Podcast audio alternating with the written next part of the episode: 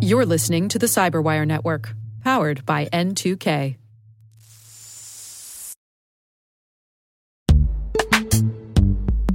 And now a word from our sponsor, Netskope. Netskope is a worldwide leader in SASE and zero trust. Its unified platform, Netskope One, provides optimized access and zero trust security for people, devices, and data anywhere they go helping customers reduce risk, accelerate performance, and get unrivaled visibility into any cloud, web, and private application activity. To learn more about how Netskope helps customers be ready for anything on their SASE journey, visit netskope.com.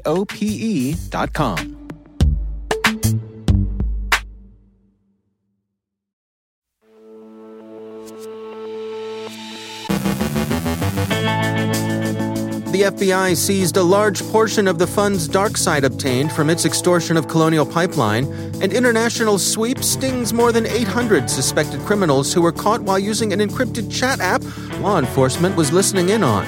CISA advises users to update their VMware instances. A new phishing campaign distributes Agent Tesla. Ben Yelin examines renewed controversy surrounding Clearview AI. Our guest is Amy George Leary from Booz Allen on the challenging intersection of secure spaces and work from home. And a major truck maker discloses a cyber incident.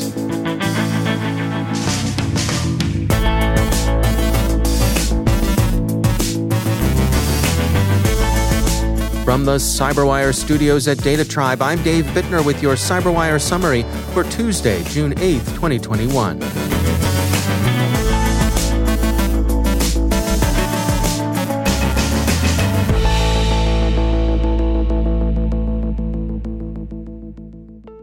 US FBI yesterday seized 63.7 bitcoins, currently valued at approximately $2.3 million.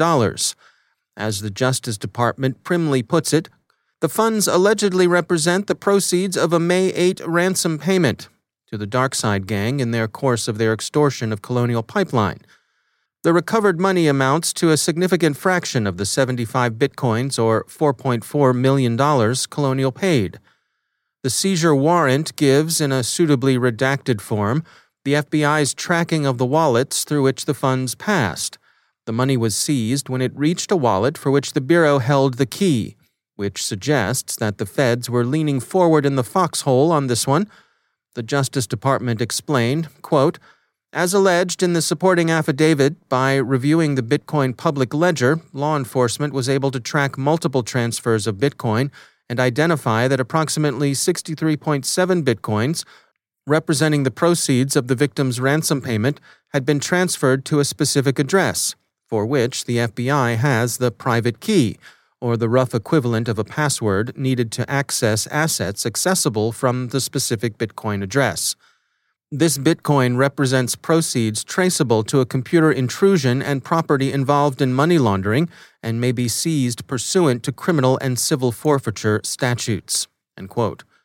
There's also some credible speculation reported in Ars Technica that Colonial paid not to gain access to the flawed and essentially worthless decryptor the gang offered, but rather to aid the FBI in its work against DarkSide. Deputy Attorney General Lisa O. Monaco made a point of thanking Colonial Pipeline in her public statement about the case. Quote, Following the money remains one of the most basic yet powerful tools we have. Ransom payments are the fuel that propels the digital extortion engine and today's announcement demonstrates that the United States will use all available tools to make these attacks more costly and less profitable for criminal enterprises. We will continue to target the entire ransomware ecosystem to disrupt and deter these attacks. Today's announcements also demonstrate the value of early notification to law enforcement. We thank Colonial Pipeline for quickly notifying the FBI when they learned that they were targeted by DarkSide. End quote. There's been considerable discussion of cryptocurrency as a key enabler of the ransomware economy, and much of that has centered on the possibility of tighter regulation, perhaps quite restrictive, of altcoin in general. The FBI's action against DarkSide suggests an alternative approach to taking away some of the online criminals' essential tools. Another law enforcement action, this one both international and collaborative, has resulted in the arrest of some 800 suspects and the seizure of drugs, cash, firearms, and other goods.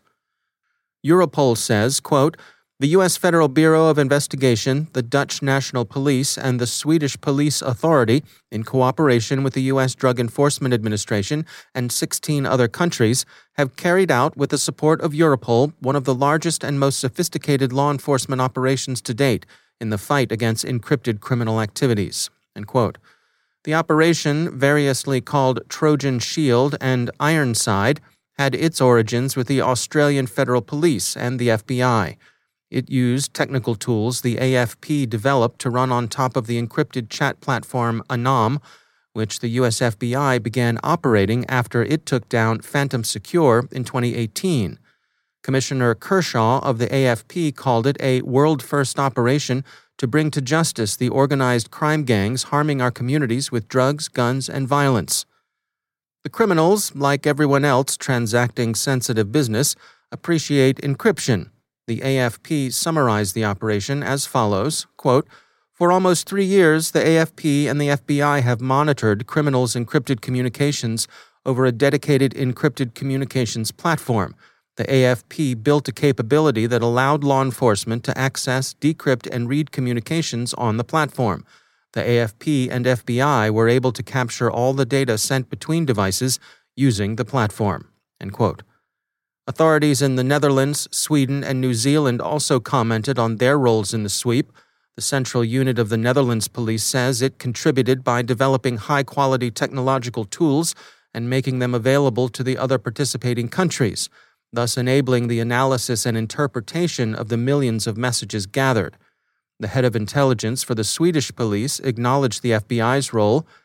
Quote, Thanks to valuable intelligence that the FBI has shared with us, we have been able to arrest a significant number of leading actors within the violent crime and drug networks in Sweden. And the New Zealand police cited international cooperation as essential to stopping contemporary organized crime, so much of which is transnational. So, how do you get hundreds of dangerous hoods who presumably have at least a rudimentary level of net savvy caution? To start yakking their business to one another over a chat app that includes the FBI and the AFP as quiet listeners.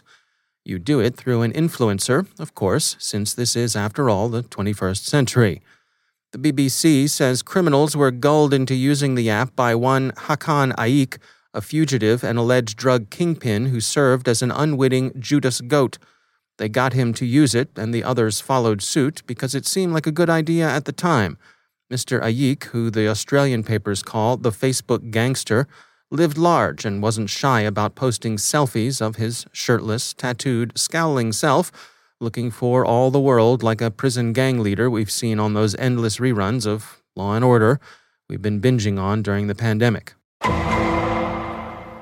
Police are suggesting, with a straight faced Schadenfreude worthy of Detective Briscoe, that it would be to Mr. Ayik's advantage if he were to turn himself in because the authorities will treat him better than the criminals he influenced.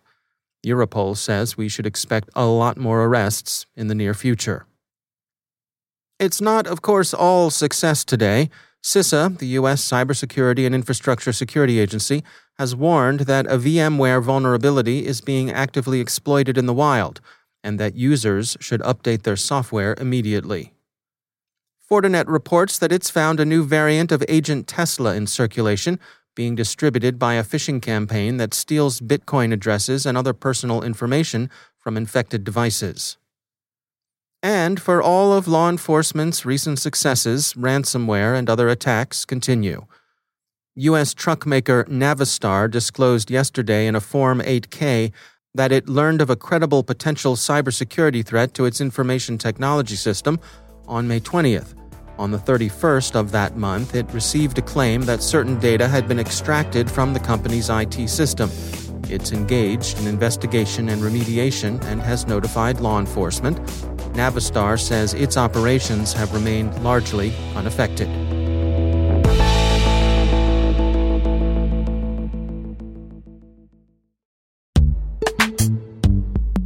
Every day, your IAM tech debt grows. Your multi generational services struggle to work together. Building an identity fabric can fix this. It makes all your identity tooling stronger and allows you to connect any app to any service you want to use with zero coding, zero maintenance, and zero app downtime. Strata's identity orchestration platform separates the identity logic from your applications so you can optimize existing IAM tools and manage them in a single control plane. Now, every vendor, standard, and architecture work together. In short, building your identity fabric means you can secure your non standard apps, keep your complex access policies, retire outdated IDPs, and modernize in record time. So build your fabric with Strata Identity and get rid of tech debt for good. Visit strata.io slash cyberwire, share your identity priorities, and receive a pair of AirPods Pro. Offer valid for organizations over 5,000 employees. Connect today at strata.io slash cyberwire.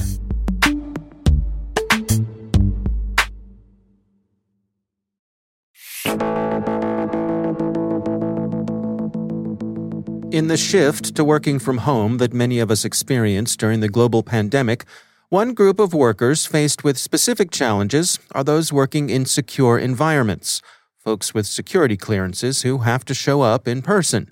As convenient as it might be, it's simply not practical to convert that spare bedroom or walk in closet into a SCIF. Amy George Leary is an executive vice president at Booz Allen, and she joins us with insights on how she and her colleagues have faced these challenges head on. Security cleared individuals, you know, are essential workers. And they come from many backgrounds, military backgrounds, which, you know, face even greater challenges than our remote colleagues and really shouldn't miss out on this sort of flexible work. But, you know, we've put some focus for sure on creating flexible, security cleared environments and flexible non-secure, you know, for our non-secure employees as well. And really focusing on, you know, job satisfaction and performance uh, across the year. At the start of the pandemic, you know, we put away um, or reprioritized, I should say, about $100 million towards employee support uh, and resilience. And that took on everything from job support, you know, around testing protocols, telework equipment, to dependent care support, and um, you know, even you know, for parents and children, helping helping others, uh, wellness, work flexibility, just general support in, in general. Because you know, we we didn't know you know how long this was going to last. Uh, what the requirements or needs of our employee population was going to be. So we really, you know, had to scramble there at the beginning to say, you know, how could we take something, reprioritize it, and put in place things that would address the diverse needs of our diverse population. Have you seen any shifts in expectations from employees? And you know, are they looking for different arrangements within offices? You know, more uh, private spaces, not uh, you know things like open bullpens. Or are people requesting uh, you know adjustments uh, having been through everything we've been through in the last year? Um, you know, I think so. You know, one of the first steps for really creating, you know, a flexible environment is making sure that we foster an environment where our employees feel empowered to communicate what they want and what they need professionally and personally. So mm. we did a lot with our leaders, um, reaching out to all of our employees and you know making sure we understood what their circumstances were what their challenges were and how we could help and that those that our leaders stay connected right through various ways um, you know whether it be just personal conversations visits to the SCIFs, for example. But you know again if if they feel comfortable communicating and working with their leaders um, you know we can all you know lean in and help um, whether it be a, again like i said a flex schedule or modified hours some kind of hybrid schedule or whatever that looks like. You know we're also you know, working with our clients, right, to come up with a, a, different delivery model. You know, for example, you know, a team might have a designated on-site um, teams, which are then supported by remote team members, right? So, some of the work, for example, um, uh, in the secure environment, you know, where you're working with classified information, take some of the work and do the non classified work or use notional data outside and then hand it off to the team working inside, right, to then apply um, and integrate the solution into that environment, right? So we're doing some things like that, which uh, we're having some success with as well. That's Amy George Leary from Booz Allen.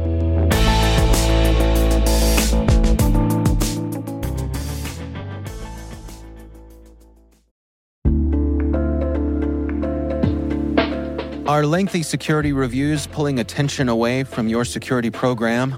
With the largest network of trust centers, Vanta can help you streamline security reviews to win customer trust, save time, and close deals fast.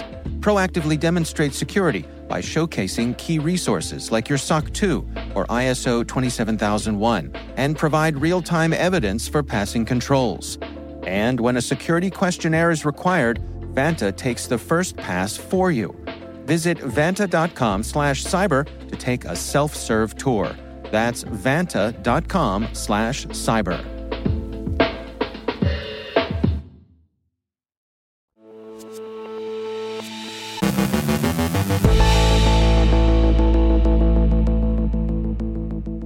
And joining me once again is Ben Yelin. He's from the University of Maryland Center for Health and Homeland Security. But more important than that, he's my co host over on the Caveat podcast, which, if you have not yet checked out, what are you waiting for? Hello, Ben. Hello, Dave. What an introduction. Thank you. Thank you. Yeah, well, you know, you've earned it. So, uh, my story I want to talk about this week comes from the BBC, and it's the titled Beebs, as they call it. The Beebs, as the kids are calling it Mm-hmm. today. And uh, it's titled Legality of Collecting Faces Online Challenged. Uh, looks like some folks are uh, targeting Clearview AI. What's going on here, Ben? So we've talked about Clearview AI on this podcast and on the Caveat podca- podcast. It's used by a lot of law enforcement agencies in the United States. Uh, it's this robust facial recognition technology where Clearview scrapes images from social media sites, makes those available to law enforcement agencies, and they have contracts with law enforcement agencies all across the United States. They do not have contracts with any entities in the European Union. Uh, and that's uh, what plays into this story. So, five individuals across the European Union are challenging the methods of collecting photos and selling them to private firms and law enforcement uh, under GDPR. Uh, under GDPR, any European citizen can ask the company if their faces are in their database, and they can request that that uh, biometric data no longer be included in any searches. So, what Clearview AI has said in response to this challenge is that they not only don't have any contracts with EU law enforcement, uh, but anytime they have received one of these cr- requests, they've complied with the terms of GDPR and removed these faces from the database.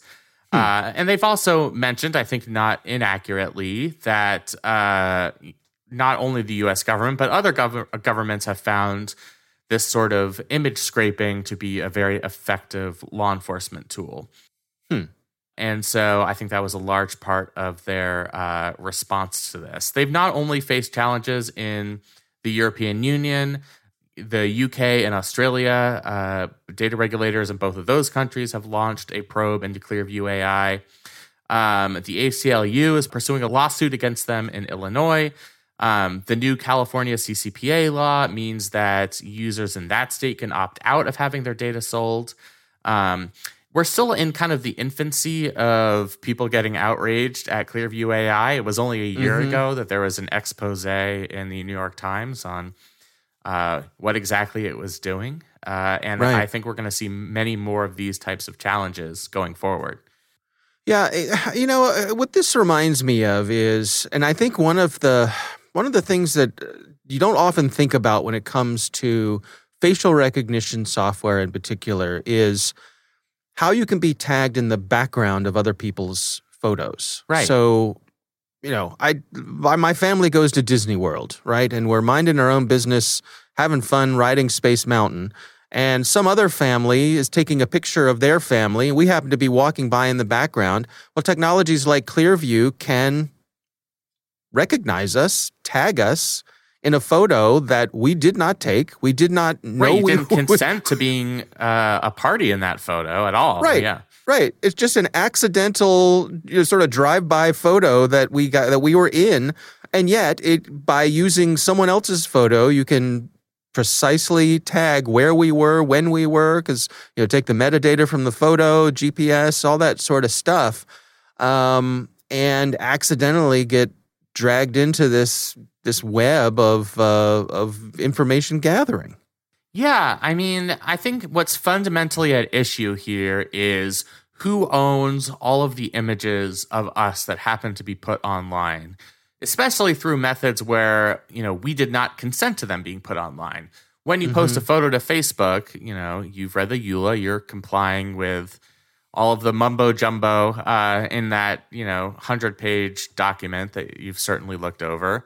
Uh, right. And I'm sure there's something in there about what you can do with what, what, you know, Facebook and, and law enforcement can do with the data that you've uploaded. But if you are just in the background of a picture, you certainly didn't consent to that, and it's still being used uh, as part of this database uh, and being sold to law enforcement across the country without really any sort of robust government oversight. Hmm. And even though that's, you know, mostly a United States phenomenon at this point, I think it's become an international question, particularly when we talk about EU citizens who've had their photos taken and sent to law enforcement agencies in the United States. So you have some of those cross jurisdictional issues.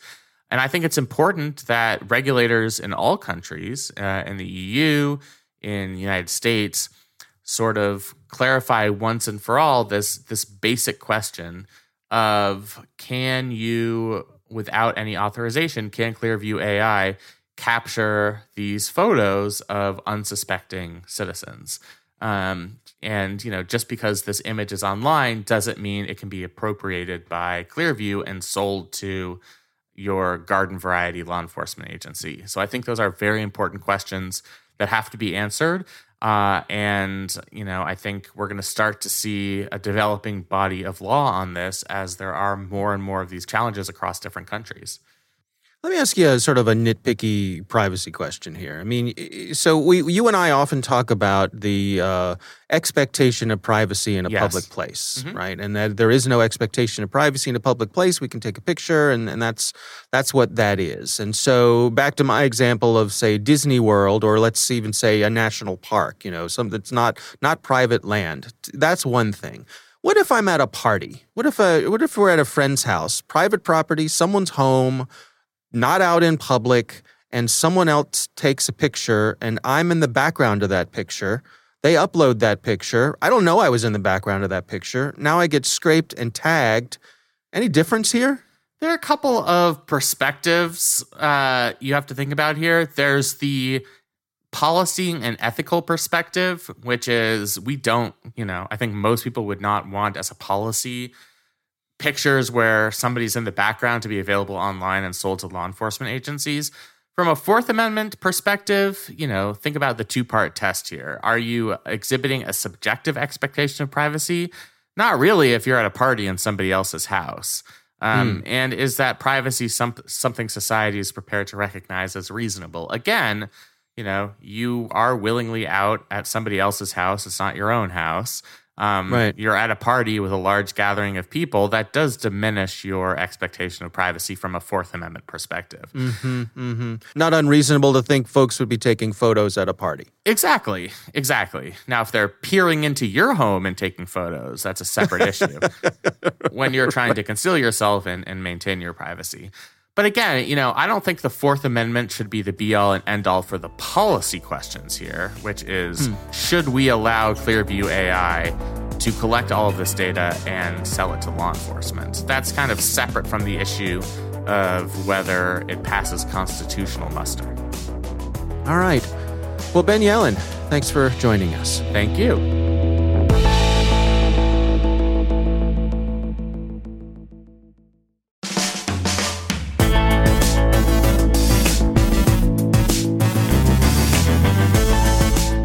And that's the Cyberwire. For links to all of today's stories, check out our daily briefing at thecyberwire.com. The Cyberwire podcast is proudly produced in Maryland out of the startup studios of Data Tribe, where they're co building the next generation of cybersecurity teams and technologies. Our amazing Cyberwire team is Elliot Peltzman, Puru Prakash, Kelsey Bond, Tim Nodar, Joe Carrigan, Carole Theriault, Ben Yelin, Nick Veliky, Gina Johnson, Bennett Moe, Chris Russell, John Petrick, Jennifer Eiben, Rick Howard, Peter Kilpie, and I'm Dave Bittner. Thanks for listening. We'll see you back here tomorrow.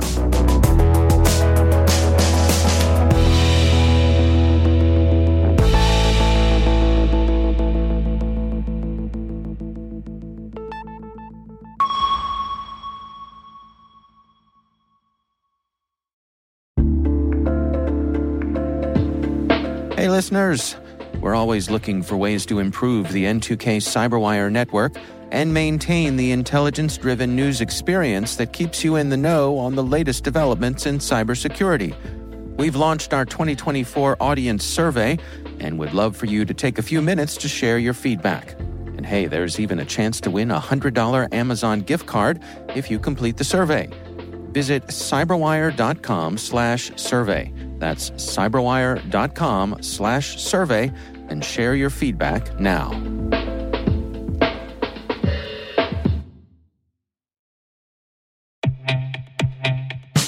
And now, a word from our sponsor, SpyCloud, the leader in operationalizing cybercrime analytics.